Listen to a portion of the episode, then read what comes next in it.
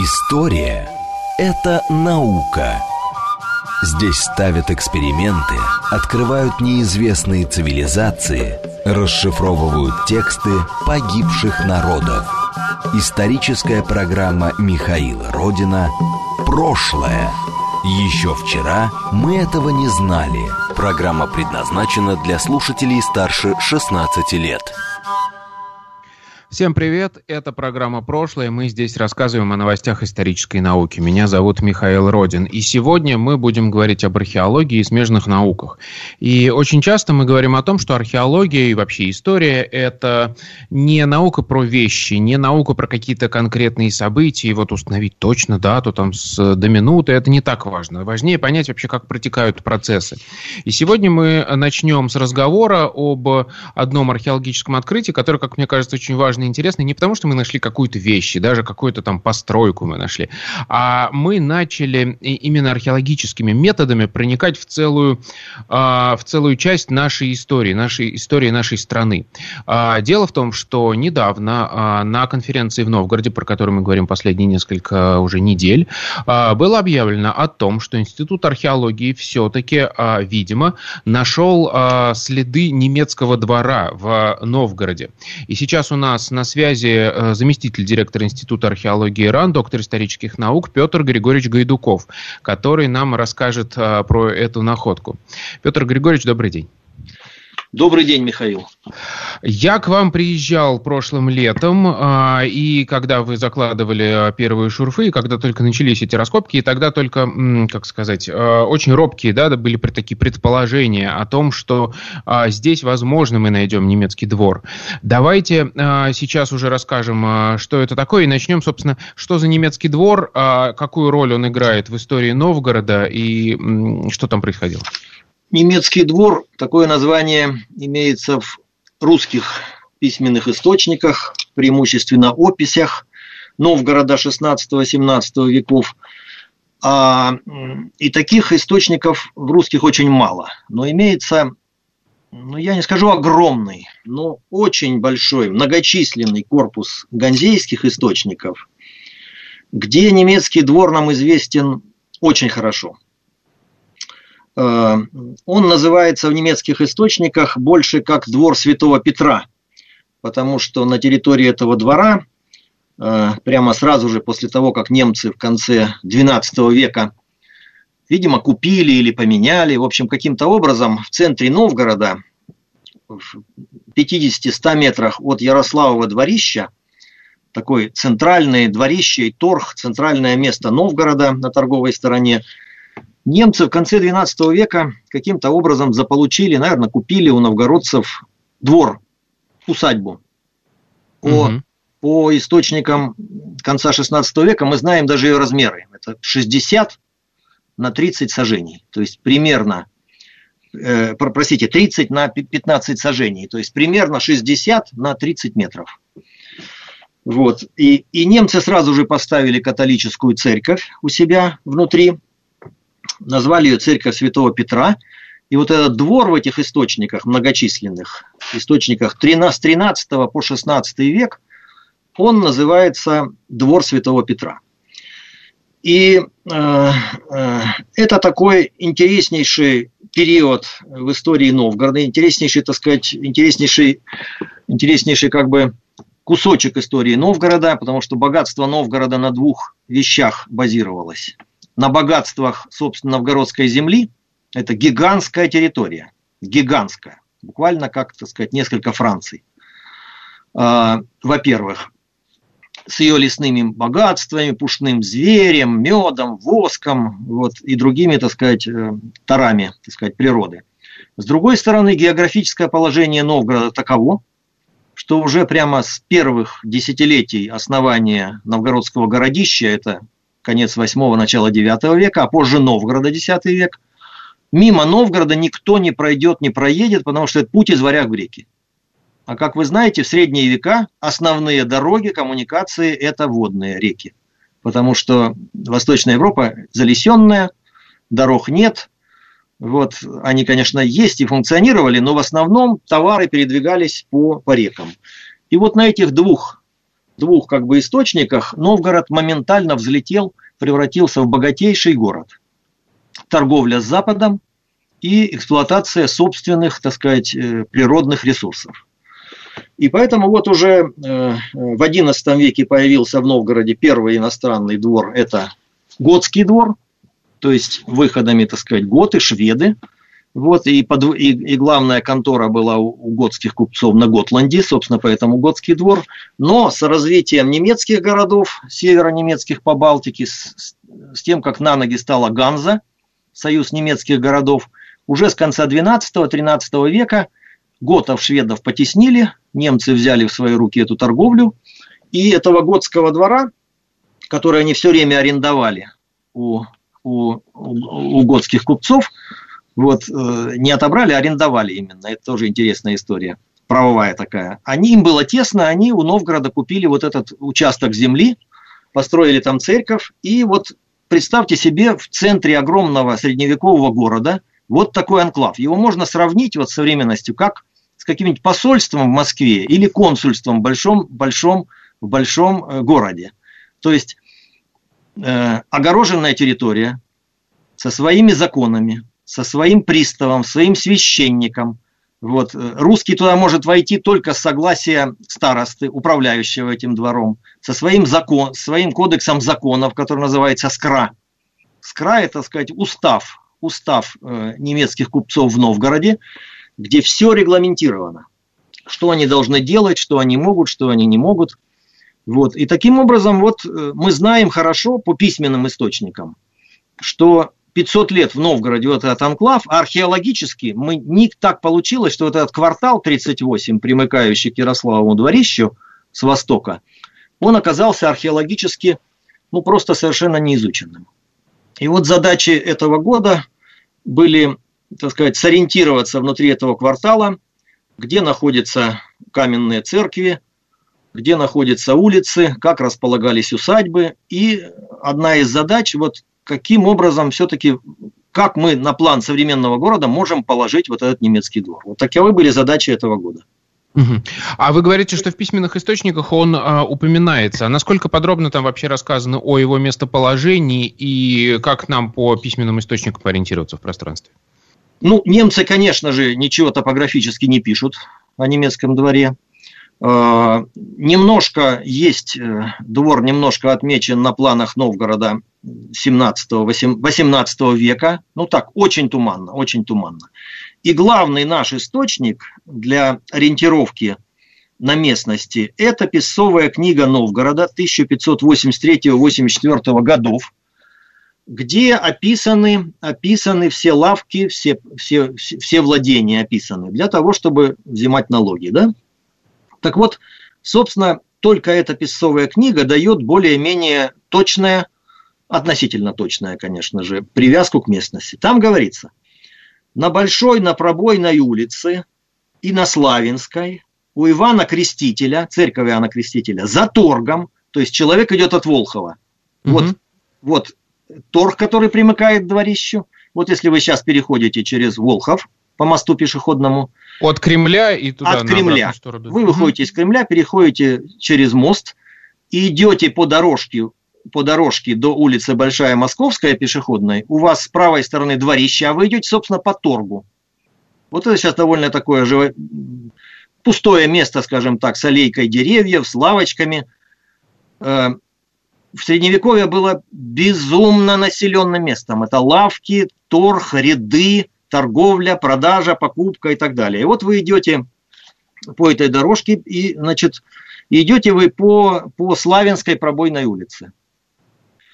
Вот. И вот они говорят, за торгом на торговой стороне, на левой стороне. Двор не тяглой немецкие ливонские земли, а на нем палатка каменная, а хором на нем горница на подклете да поварня, а пол двора под государеву дворовую меру не пошел. Поперек 25 сажен, а по другому концу 15 сажен. И с кладбищем длина 28 сажен. Mm-hmm. Вот умножаете, получается примерно 60 на 30. На той же улице церковь Каменная, Иван Креститель. Вот еще такой топографический ориентир, очень важный для нашей истории. Хорошо. А до того, как вы начали свои раскопки, э, производились какие-то попытки найти археологический немецкий двор?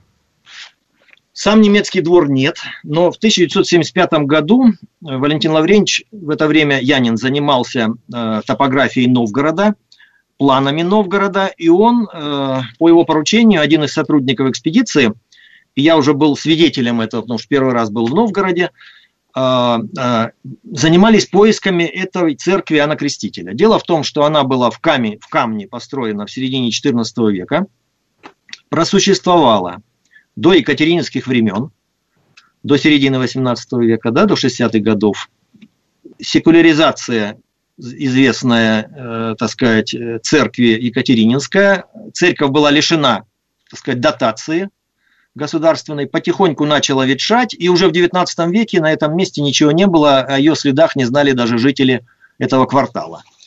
И вот уже в 1975 году небольшие работы были проведены, но был найден северный портал этой церкви. Так что примерно ориентировку, где, и я помню, где эта церковь была, и проводя на этом месте по заданию города 20 лет назад, в 99 году разведочные работы, я проводил здесь такую шурфовку небольшую, я тоже часть э, этой церкви, вернее, примыкавшей к ней, построенной в 17 веке предел большой или новая церковь иконы Владимирской Богоматери, я вот ее обнаружил. Так что здесь, в самом центре квартала, нам было ясно уже в прошлом году, где нам искать церковь. Но было очень много неясных вопросов вместе с тем других. Угу. частности, есть, у нас, да? у нас, да, у нас был ориентир, вот который там упоминается в этих письменных источниках, вот эта церковь, которая рядом с двором стоит, да? да? Церковь, угу. рядом с ней к северу проходит вот эта самая э, пробойная Славянская улица. Пробойная в, в Новгороде в средневековом так назывались улицы, которые пробивали конец от начала до конца. Пробойная улица была, пробойная это Великая на Неревском конце – и, и, и на Плотницком. Вот, так что пробойная славянская, вот сейчас называется славная, но немножко неправильно. Она называется, называлась пробойная славянского конца. Вот, так что мы знали, что вот э, церковь Иоанна Крестителя, к северу от нее метров 4-5 шириной улица, а где-то за этой улицей к северу, как говорит источник, между улицей Сла Славянской, вот этой пробойной, и Ильиной, вот этот самый немецкий двор. Угу. Так, а в чем была проблема-то? По сути, получается тогда, ну, очевидно, да, где все находится. То есть у нас есть описание, у нас есть четкий ориентир. А в чем была проблема с поиском двора? Проблема в том, что э, почему еще здесь никогда в этом квартале не проводились работы. Очень тесная застройка по всему периметру квартала жилыми домами, магазин каменными домами, вот по, по, прям по, по улице Большая Московская – прямо дома, которые на охране конца 18-го, начала 20 веков. Вот, э, То есть периметру... это уже, это, это уже а, архитектурные да, ценности, их нельзя да, просто Да, да, да, угу. они, они на охране, угу. их, так сказать, нельзя трогать. По всему периметру, значит, с других сторон здания более поздние, послевоенные, но тем не менее. Э, и лишь в, юго, в юго-восточном углу снесены дома Э, ветхие, и там такой пустырь, из-за чего, собственно, все началось, я позже об этом расскажу. Но в центре квартала находится котельная, три здания, которые занимают судебные приставы, э, здание бывшего общежития какого-то завода, э, подстанция, трансформаторная большая будка. И, соответственно, между ними проходы, проезды заасфальтированные, то есть большая часть немецкого двора – находится под современными домами, проездами и малодоступны археологам. Вот это основная проблема изучения этого объекта. Но я так понимаю, э, произошли какие-то подвижки именно вот в современной жизни, которые позволили вам начать эти раскопки. Безусловно. Подвижки следующие. Э, э, снесены два дома юго, юго-западном секторе квартала. И город уже несколько раз выставлял эту территорию, 3,5 тысячи квадратных метров, на торги, чтобы получить какого-то арендатора, который бы благоустроил территорию, да, наладил здесь какую-то жизнь, потому что это абсолютно самый центр города, рядом с дворищем, но туда входишь, там бурьян, заросли, э, такие полуразваливающиеся дома, которые еще не снесены. Такой, в общем, как бы, ну, малоприятный уголок современного замечательного Новгорода. Вот. И несколько лет уже выставлялась на продажу эта земля, но она э, не уходила арендаторам, потому что когда арендаторы узнавали, что здесь 8 метров культурного слоя, и прежде чем здесь что-нибудь построить, либо микрогостиницу, либо там, если богатый человек, собственный коттедж, вот, что там город разрешит построить, архитектура, вот, нужно раскопать хотя бы 200-300 квадратных метров. И когда человек узнавал, какие средства нужно вложить только на раскопки, вот, э, теоретически э, арендаторы как бы исчезали. Но проблема, тревога, археологическая тревога была в том, что рано или поздно найдется богатый человек, оплатит раскопки, археологи законно все раскопают 200, 300, пусть 350 квадратных метров, все, археологические возможности здесь захлопнутся, если не навсегда, то лет на 50. Потому что, угу. ну, представьте, вы вложили деньги, вы построили гостиницу, а тут приходит, говорит, давайте мы вот на вашем газоне еще там немножко покопаем. Конечно, да. это невозможный вариант. И вот это, так сказать, тревога очень, очень беспокоила, э, потому что это место, это сердце, сердце э, славянского конца. Один из древнейших концов Новгорода, наряду с Неревским и Людиным, которые на Софийской стороне. Именно здесь начинался Новгород. Здесь X век есть. Неспроста здесь немцы, то есть они купили какую-то усадьбу богатую, большую. Вот. И, и я выступил с такой инициативой э, перед директором музея, чтобы эту территорию передали музею как в перспективе создания такого вот современного археологического парка. Я назвал его историко-археологический квартал, потому что квартал этого города достоин, чтобы показать не только средневековье, но и император, и, и, и московский период э, Новгорода, и время Российской империи, и советский период.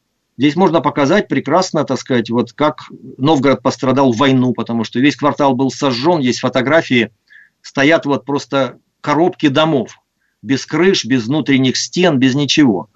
Как это возрождалось все? Вот, вот с такие инициативы инициативы. Директор музея меня поддержала, и мы были и у мэра, и у губернатора, и мы нашли понимание среди, так сказать, вот руководства города и области. И уже осенью 19 года эти 3,5 тысячи квадратных метров были отданы музею Новгородскому под создание в будущем квартала. И вот в прошлом году мы отчасти на этой территории музейной, отчасти выходя за ее пределы, но внутри квартала, вот провели эти работы. Они были довольно масштабными. Всего мы заложили 7 траншей, 4 шурфа, общая площадь которых насчитывает около 100, 190 квадратных метров. Вот. Но мы, конечно же, нам задача у нас не была копать на всю глубину, мы доходили просто до каких-то конструкций, чтобы сориентироваться, и на этом останавливались. Угу. Вот. И мы получили, в общем, довольно серьезные э, новые результаты – которые во многом уточняют топографию средневековую этого квартала. И сейчас уже можно говорить, что в общем не исключено, что мы нашли восточную границу этого немецкого двора. То есть вы прорезали несколько таких траншей, несколько шурфов, сделали специально с тем, чтобы ну как можно такую э, большую площадь охватить небольшими раскопами и сориентироваться, скажем так, на местности там а, под землей. Что было найдено в этих траншеях? Что позволяет нам говорить о том, что это граница немецкого двора? Ну, конечно, наши траншеи и шурфы закладывались не просто, так сказать, пальцем в небо, а уже учитывая археологическую карту, которая существовала до этого времени. Да? И вот мы начали с того, когда вы, собственно, приезжали, мы начали с того, что э, мы начали искать большую московскую дорогу, улицу, средневековую улицу. Она называется Большая Московская дорога в тех самых песцовых книгах Новгорода второй половины XVI века. Э, она рисуется на всех планах, как идущая с севера на юг, вот параллельно Большой Московской, э, вот, проходящая через вот этот музейный уже участок земли. Вот. Я искал эту улицу 20 лет назад немножко севернее, не нашел. В северной части квартала при строительстве домов в 50-х годах она находилась. а, она находилась под домом, который как раз строили там, и она упиралась в улицу Ильину, которая шла к Волхову. А я искал ее 20 лет южнее, не нашел, и в этом году мы затратили довольно много сил в ее поисках. Вот несколько траншей заложили и убедились в том, что этой улицы не существовало в Средневековье. Вот это уже один, один, из, один из, так сказать, результатов. То есть, вероятно, она доходила на севере до этой самой большой московской, и там, видимо, как Т-образный перекресток, там и заканчивалось.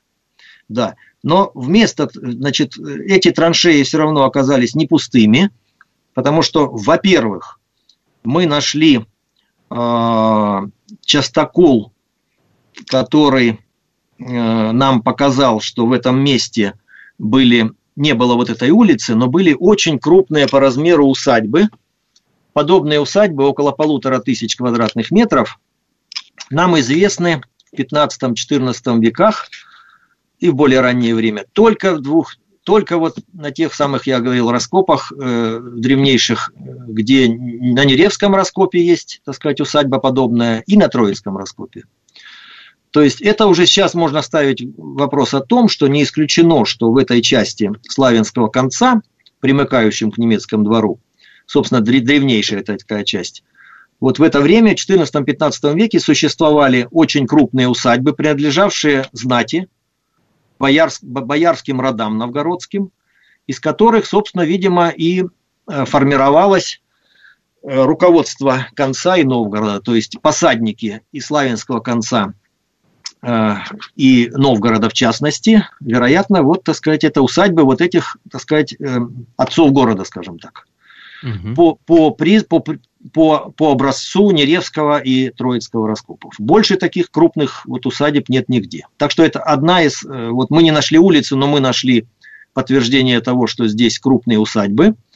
Плюс к этому в этом месте мы нашли несколько остатков очень, э, очень крупных построек из очень мощных сосновых бревен, буквально доходящих в диаметре до 45-50 сантиметров эти остатки построек находились вот в такой зоне контактной, знаете, где уже заканчивается мокрый новгородский культурный слой и начинается вот так называемый, так сказать, вот э, э, слой уже без органики, угу. такой несодержащий.